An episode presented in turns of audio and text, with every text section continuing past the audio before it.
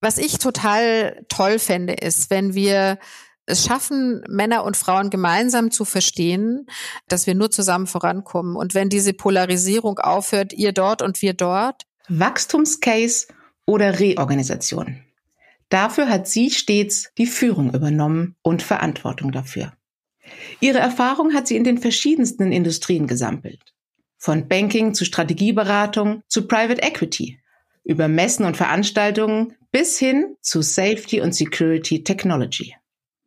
Und dabei arbeitete sie gerne mit Menschen. Und zwar solche, die sich auf den Weg gemacht haben. Organisatorisch und menschlich.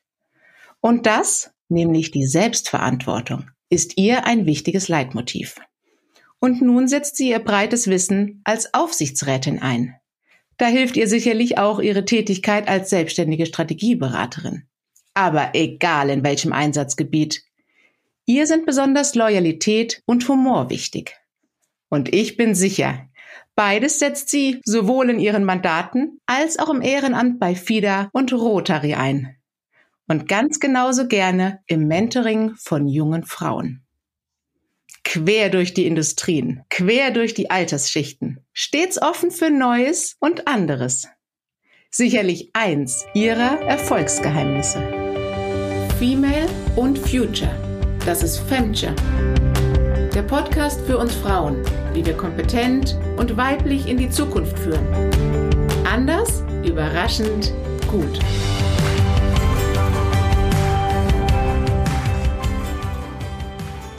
Begrüßt mit mir Ingrid Maas.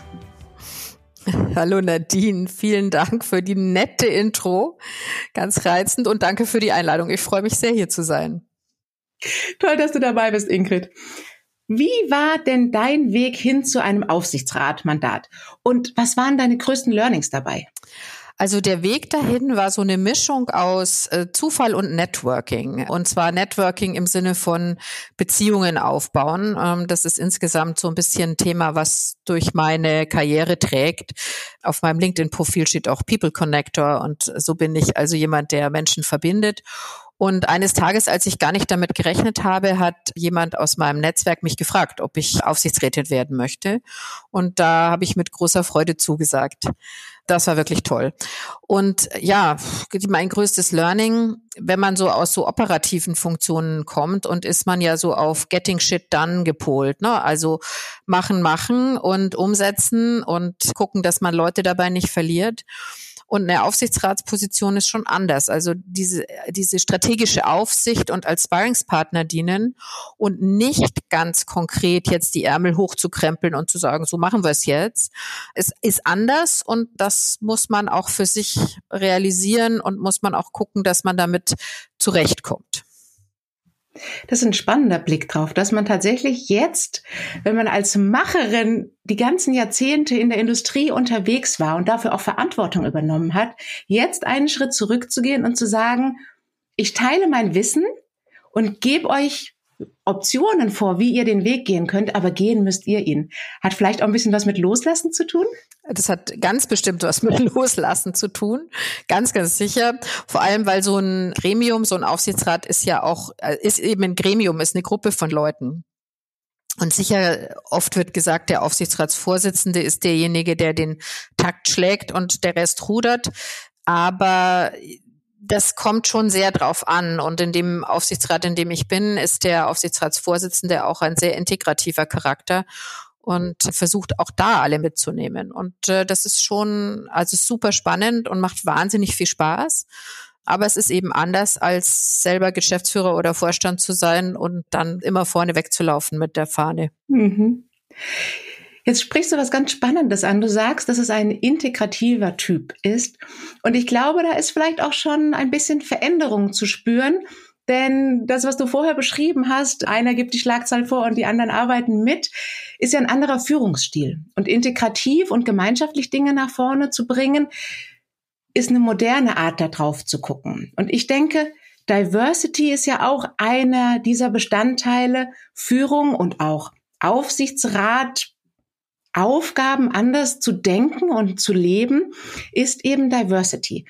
Und man merkt immer mehr, dass das ja echt zur harten Währung wird. Also von diesem reinen, weichen Faktor auch mal andere Persönlichkeiten und Blickwinkel einzubeziehen, wird immer nachweislicher, dass Diversity Mehrwert bietet. Und jetzt merken wir in den Aufsichtsratmandaten, dass wir Frauen, ich würde noch nicht sagen leichter, aber ab und an mal eine Chance bekommen. Was siehst du denn da immer noch als die größten Herausforderungen für uns? Also ich glaube, das sind vor allem drei Sachen. Das eine ist die Intransparenz der Besetzung. Also das muss man ganz klar sagen. Es gibt nach wie vor keine durchgehend transparenten Verfahren. Bei den großen und börsennotierten Unternehmen werden sicher zunehmend Berater eingeschaltet, um auch diese Diversity mit abzubilden. Und wenn wir über Diversity sprechen, ist es ja nicht nur Gender Diversity, es ist Age Diversity, es ist kulturelle Diversity, also was auch immer im Unternehmen eben am wichtigsten ist. Also die Intransparenz dieser Prozesse und je weiter man in den Mittelstand kommt, desto intransparenter wird es eben. Und da kommen wir dann zum zweiten Punkt. Und das ist das, was ich eben schon sagte, Netzwerke. Diese Intransparenz kann man eben nur bis zu einem gewissen Grad durchbrechen, wenn man auch entsprechende Netzwerke hat. Leute, die einen ins Gespräch bringen, Menschen, die mit einem gearbeitet haben, die einem vertrauen und die dann auch sagen, ach Mensch, die kenne ich und die hätte ich gerne, weil ich glaube, dass die einen echten Mehrwert bieten kann. Und der dritte Punkt ist eine tatsächlich eben auch schonungslose Analyse. Kann man überhaupt Aufsichtsrat? Und das hat auch gar nichts mit Frau oder Mann oder whatever zu tun, sondern das ist wiederum das Thema Selbstverantwortung und, und äh, menschlich auf sich selber richtig drauf gucken kann ich wirklich einen Beitrag leisten? Ist mein Lebenslauf tatsächlich einer, der irgendwo äh, mich dazu befähigt, so eine Aufgabe zu übernehmen? Und bin ich auch persönlich dazu in der Lage? Und das sind, glaube ich, die drei größten Themen, wenn es um Aufsichtsratsmandate geht. Also die Einschätzung teile ich. Und wir erleben ja tatsächlich, dass Frauen jetzt beginnen, sich mehr zu vernetzen, als das früher der Fall war. Ich glaube, da entsteht etwas, wo wir uns trauen, das zu tun und wo wir auch erkennen, dass wir gar nicht mehr, vielleicht waren wir früher so geprägt, alleine den Weg gehen müssen. Und Netzwerke haben ja nicht nur die Funktion, dass wir dann gemeinsam etwas machen, sondern auch, dass man sich kennenlernt, auf mal erstmal gar nicht einer beruflichen Ebene. Und dann kommt dieser ganz wesentliche Aspekt, den du herausgearbeitet hast, hervor. Man baut Vertrauen auf. Und das ist das, was du sagst, Aufsichtsratmandate, da hast du ja auch wirklich eine große Verantwortung. Du bist wirklich für den Fortbestand und die korrekte Ausführung dieses Unternehmens verantwortlich. Und, Absolut. Mh, genau. Und wie erlebst du das in deinem Alltag, in dem ihr zusammenarbeitet, diesen Vertrauensfaktor? Also so ein Gremium ist ja eines, was sich jetzt nicht ununterbrochen an den Händen hält und über Strategie diskutiert, sondern man kommt in der Regel zusammen zu vier Sitzungen im Jahr, vielleicht noch zwei Strategiesitzungen, äh, wenn es ganz dringende Themen gibt, vielleicht noch einmal öfter. Also man kommt zu Sitzungen regelmäßig, aber mäßig zusammen sozusagen. Also vier, fünf Sitzungen im Jahr, Strategiesitzungen dazu. Und das heißt, man hat auch nicht so wahnsinnig viel Zeit, dieses Vertrauen aufzubauen. Das heißt, man muss sehr schnell gucken, wie man in diesen Sitzungen und am Rande der Sitzungen, deswegen ist es einfach wahnsinnig wichtig, auch zum Beispiel mal ein Abendessen zusammen zu machen, wie man am Rande dieser Sitzungen äh, zusammenkommt und wie man sich in den Sitzungen gegenseitig unterstützt, wie man sich verhält, dass man versteht, wie die anderen auf das Unternehmen blicken und wie sie auch ticken. Und weil das ein anstrengender Prozess ist, deswegen sind viele Aufsichtsratsvorsitzende sicher auch so dominant, weil sie manche Diskussionen auch gar nicht wollen, weil das natürlich auch extrem lange dauert, wenn man sich so als Gremium zusammenreißen, äh, nicht reißen, sondern raufen muss, aber auch zusammenreißen muss man sich manchmal. genau, schöner freudscher Versprecher. so, also insofern ist es nicht leicht und hängt sich ja auch von, von der Persönlichkeitsstruktur der Leute ab, die dort im Aufsichtsrat arbeiten, ja. Und äh, zum Thema Netzwerken, weil du das sagtest, Frauen vernetzen sich jetzt immer mehr. Also ich werde öfter zitiert mit dem Satz, den ich auch von meinem ehemaligen Vorstandskollegen geklaut habe. Der sagte nämlich immer, make friends when you don't need them. Und das ist etwas, was in meinem Leben echt sehr geholfen hat, weil wenn man Leute nur anruft, wenn man was will, das weiß man ja selber, dann ist es blöd. Also man muss erstmal äh, arbeiten an Beziehungen, man muss erstmal geben, äh, bevor man was rausbekommt. Das ist etwas, was Menschen oft lernen müssen, auch wieder egal, ob Mann oder Frau. Das ist das eine. Und das andere ist, ich treffe auch viele Frauen, die sagen, ja, so Frauennetzwerke alleine finde ich auch ein bisschen blöd. Und das stimmt auch. Frauennetzwerke sind wichtig. Also ich bin selber aktiv bei FIDA, ne, Frauen in die Aufsichtsräte. Ähm, da sind einzelne Männer dabei. Wir wünschten, es wären mehr, aber im Wesentlichen geht es um Frauennetzwerke. Aber man darf das nicht unterschätzen. Wir kommen halt nur zusammen weiter. Und auch in diesen ganzen Führungs-, Aufsichtsrats-, Gremienthemen und so kommen wir halt nur zusammen weiter. Und ich sehe gerade mit bisschen ja, Trauer und Bestürzung, dass es oft so ein bisschen gegeneinander geht und ähm, Männer sagen, Quote ist doof und Gendern sind doof und Frauen sagen, alte weiße Männer sind doof. Also diese, diese Stereotypen, die man sich da gegenseitig an den Kopf schmeißt, ist halt einfach überhaupt nicht hilfreich, weder fürs Netzwerken noch für die Vertrauensbildung. Absolut. Und auch nicht zielführend für die Aufgabe, die man gemeinsam zu erledigen hat. So ist es, absolut, natürlich. Und in einem anderen Gespräch, wo wir auch darüber gesprochen haben, wie man die Ausbildung für Aufsichtsräte denn verändern könnte und was da Anforderungen sein könnte, haben wir auch darüber gesprochen, dass ja eigentlich die Anforderung ist, dass man das immer kompetenzbasiert für die Phase, in der sich das Unternehmen gerade befindet, besetzt. Und da haben wir dann über die spannende These gesprochen, dass wir sie zeitlich limitieren, die Aufsichtsratmandate, dass da eben ein ständiger Wechsel stattfindet. Aber die zentrale Aussage war, man braucht eben Kompetenzen am Tisch, die dem Unternehmen dort, wo sie gerade strategische Fragestellungen haben, tatsächlich auch Mehrwert bietet. Absolut, ja. Und siehst du denn da gerade für uns Frauen, ich meine, jetzt wird das viel diskutiert, die Frauenquote und die Aufsichtsratmandate müssen neu und anders besetzt werden. Das heißt, dafür tun sich ja uns Chancen auf. Und wenn wir diese kompetenzbasierte Entscheidung mit einfließen lassen, siehst du da eine starke Position oder Chance für uns Frauen? Ich bin da ein bisschen äh, zwiegespalten, weil oft Kompetenz und Frau ja gegeneinander ähm, diskutiert wird. Und das ist ein Framing, was ich auch mit großer Sorge sehe, weil das natürlich das eine mit dem anderen gar nichts zu tun hat. Also niemand hat behauptet, dass man jetzt endlich mal mehr inkompetente Frauen in Führung oder in Aufsichtsräte bringen möchte, weil es schon lange Zeit ist. Mal bitte kurz fest. Niemand hat behauptet, dass wir viele inkompetente Frauen in Aufsichtsratmandate bringen. Ja, überhaupt nicht. Und manchmal klingt das aber so. Und dann jedes Mal, wenn wieder ein Mann darauf hinweist, dass man doch aber auch wirklich bei dem Thema jetzt mal drauf gucken müsste, dass Frauen auch wirklich kompetent sein, geht mir echt das Messer in der Hose auf, weil ich denke, ja, also selbstverständlich. Ähm, wie denn sonst? Wie denn sonst, genau. Also was für dusselige Kommentare da kommen. Du merkst schon an meiner, es regt mich wirklich auf. Aber egal, also genau. Also, äh, warte mal, wo waren wir stehen geblieben? Bei der, was ah, die Ausbildung, genau, und Kompetenz. Also, ja, also Kompetenz ist erstmal die Grundlage von allem. So. Und nur weil man Frau ist oder sonst irgendwas, bekommt man kein Mandat nirgendwo, bekommt man ja noch nicht mal eine, eine Stelle irgendwo ähm, im Unternehmen. Also insofern Kompetenz ist erstmal wichtig. Punkt. Ich glaube, ich brauche wir gar nicht drüber diskutieren. So. Ob es jetzt besondere Chancen für Frauen gibt, das ist halt so ein bisschen die Frage. Wir sind halt weit weg von dem Thema, wir besetzen Aufsichtsräte nur für bestimmte Zeit. Ich meine, dieses Rotationsmodell gibt's ja für Wirtschaftsprüfer seit ein paar Jahren. Trotzdem passiert viel Bullshit, ehrlich gesagt, sieht man ja immer wieder. Und man muss ja auch sehen, über wie viele Unternehmen sprechen wir denn? Und viele der Unternehmen, die Beiräte oder Aufsichtsräte haben, sind ja mittelständische Unternehmen. Und dort gibt es in der Regel ähm, Familien, die Gesellschafter sind. Und die wollen natürlich auch Menschen haben, denen sie vertrauen. Und manchmal ist da Vertrauen wichtiger als vielleicht ein ganz scharfes Kompetenzprofil.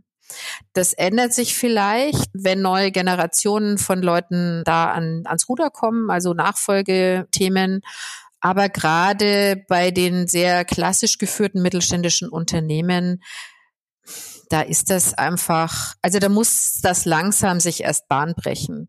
Was ich so empfehle, auch wenn ich gefragt werde, ist, dass man mal ein Self-Assessment macht für den Aufsichtsrat zum Beispiel. Also, dass man mit seinem Wirtschaftsprüfer mal spricht und sagt, okay, komm, lass uns mal diskutieren, welche Kompetenzen brauche ich im Aufsichtsrat für mein Unternehmen, welche habe ich denn, dass man dann mal Interviews macht mit den einzelnen Aufsichtsratsmitgliedern, um das ein bisschen systematischer auch äh, zu erfassen.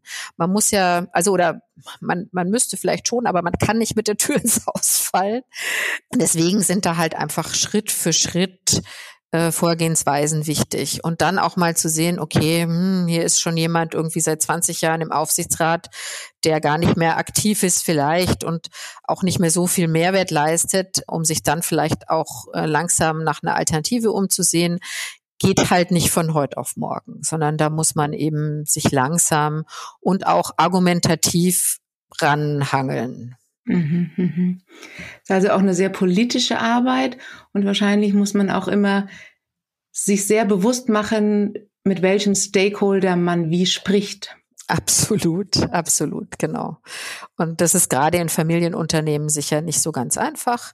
Aber am Schluss ist es überall, wo Menschen zusammenkommen, muss man gucken, wie sind die Dynamiken, wie sind die Machtverhältnisse, ja, und, und sich da so ein bisschen eingrooven. Und das heißt nicht, dass man zurückstecken soll, sondern, also ich bin jetzt jemand zum Beispiel, die, ich sage immer meine Meinung, man muss halt gucken, wie man sie sagt und wie man sie argumentiert. Also nur einfach Statements von sich geben reicht halt nicht. Also Argumente sind wichtig kommt Kompetenz wieder ins Spiel sicher. Ja, also das sind so die Themen dazu. Kompetenz und wahrscheinlich auch die Erfahrung. Ich meine, wenn man in so vielen Industrien gearbeitet hat, wie du das gemacht hast und auch dich breit, aber auch tief aufgestellt hast. Du bist ja wirklich auch in die Tiefe dann gegangen für die Themen, für die du die Verantwortung übernommen hast. Was wären denn so deine Praxistipps, um uns auf so eine Position vorzubereiten und auch damit unsere Erfolgschancen zu erhöhen? Ja, das ist eine Frage, die echt oft gestellt wird und die gar nicht so leicht zu beantworten ist, weil zum einen gibt es diese, also es gibt ja einige Anbieter, die Aufsichtsratsschulungen anbieten.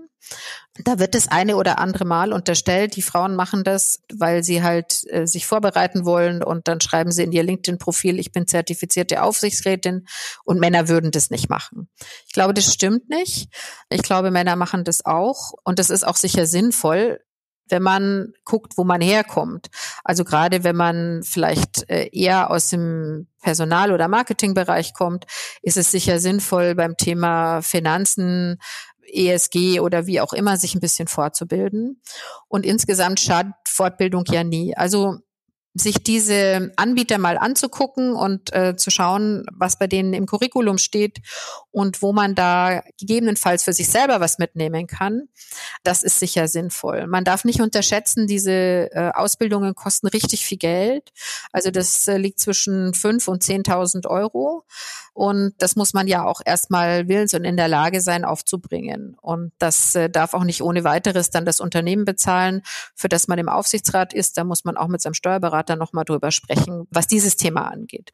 So, das ist das eine. Das andere ist sicher, es gibt auch viele Netzwerke wiederum, die sich mit Aufsichtsratsthemen beschäftigen. Ein paar Arbeitskreise und Verbände, äh, die froh sind, wenn Menschen sich tatsächlich einbringen und fachlich kompetent diskutieren, die aber auch Veranstaltungen anbieten. Oder man kann sich anmelden bei Wirtschaftsprüfern, die Newsletter rausgeben oder die äh, Videoveranstaltungen machen für Aufsichtsräte oder potenzielle Aufsichtsräte, um sich einfach mal langsam an diese Themen ranzuhangeln und sich da auch ein bisschen rein zu grooven.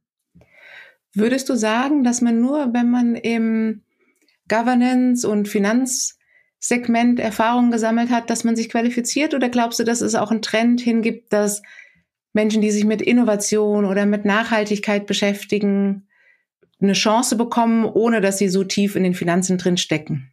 Das glaube ich ohne weiteres. Also, weil gerade bei Innovation oder bei Nachhaltigkeitsthemen das ist ja etwas, da kann ich mir was zu anlesen oder da kann ich auch einen Kurs zu machen und das ist sicher auch mal sinnvoll.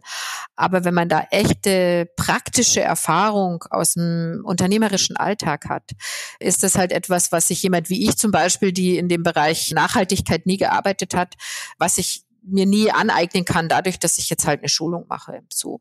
Also da ist jahrelange Erfahrung immer ein Prä. Und insofern glaube ich das ohne weiteres, dass das Themen sind, mit denen man da jetzt auch punkten kann. Allerdings, es gibt halt immer so viel Buzzwords und Trends, das darf man echt nicht vergessen. Ne? Und Nachhaltigkeit ist halt jetzt echt ein Trend. Und es gibt so viele Aspekte davon. Und ich bin fest davon überzeugt, dass ein eher spitzes Profil immer sinnvoller ist als äh, ein Profil von ich kann alles, aber nichts richtig. Mhm. Ähm, mhm. so, deswegen auch da wäre es, glaube ich, gut, relativ klar zu machen, welchem Segment man da sich auskennt. Absolut. Und wenn man oft schaut, wo stehen die deutschen Unternehmen und auch der Mittelstand besonders bei dem Thema Nachhaltigkeit, dann ist es ja im Moment Risikomanagement und Governance-Systeme aufzubauen ähm, versus äh, wir machen jetzt ein nachhaltiges Produktmarketing. Genau, da haben wir noch ein bisschen Weg vor uns, auch wenn es natürlich notwendig ist. Absolut, ja. Also klar, jetzt ist Berichterstattung ein Riesenthema und da wird halt viel gemacht, ohne ja, ohne einfach das Backup im Unternehmen zu haben, sozusagen, einfach um formale Kriterien zu erfüllen. Ähm, muss man natürlich dann auch, aber das ist sicher auch nicht immer nur hilfreich. Aber gut, da hangeln wir uns jetzt ja auch ran. Ja, absolut, genau. Ist halt einfach ein Querschnittsthema, das durch die gesamte Organisation geht. Und ähm, da haben wir ja in der Vergangenheit auch schon ein paar Querschnittsthemen gehabt, sei es äh, Digitalisierung. Mhm. Ja, ja, absolut. Genau. Wenn du heute eine Sache grundlegend ändern dürftest, was wäre das? Ja, also da, ich habe da äh, drüber nachgedacht. Du hast mir auch vorher gesagt, dass ich diese Frage beantworten soll. Und ähm, Bin ich nett? Total, sowieso. sowieso bist du nett. Ähm, also was ich total toll fände, ist, wenn wir es schaffen, Männer und Frauen gemeinsam zu verstehen, dass wir eben, das habe ich eben schon gesagt, dass wir nur zusammen vorankommen. Und wenn diese Polarisierung aufhört, ihr dort und wir dort, wenn wir ein bisschen zuhören gegenseitig und wenn wir uns von diesen ganzen Stereotypisierungen verabschieden und auch von diesem ihr wollt ja nur das hm, hm, hm, und man unterstellt der Gegenseite immer extrem, wie sagt man da, transaktionales oder irgendwie von Eigeninteressen motiviertes Vorgehen. Und das finde ich wirklich sehr, sehr schade. Und da würde ich mir einfach wünschen, dass wir vielleicht auch mehr Zirkel finden, in denen wir diese Themen gemeinsam besprechen können. Und wenn ich sage, diese Themen sind es halt Themen, die uns alle zusammen angehen. Führung so gestalten, dass alle gleichberechtigt teilhaben. Wow, was für ein starkes Statement. Gemeinsam aufeinander zugehen, um tatsächlich entscheidende und wirksame Veränderungen zu bewirken. Genau. Liebe Ingrid, ich sage herzlichen Dank für dieses tolle Interview, dass du deine Insights mit uns geteilt hast. Und wenn euch das Thema interessiert, dann bleibt dabei, weil auch in den nächsten zwei Wochen geht es weiter zum Thema Frauen. Und zwar schwenken wir jetzt auf die Investmentbranche. Wir gucken uns das gesamte Start-up und Business Angel Ökosystem an. Ingrid nickt schon. Da haben wir nämlich den zweiten großen Bereich, wo wir Frauen Veränderungen herbeiführen und andere Wege einschlagen. Super, ganz, ganz, ganz herzlichen Dank. Äh, war ein sehr nettes Gespräch mit dir. Ähm, ich freue mich und toi, toi, toi für die nächsten Folgen. Lieben Dank, Ingrid. Also, tschüss. Tschüss.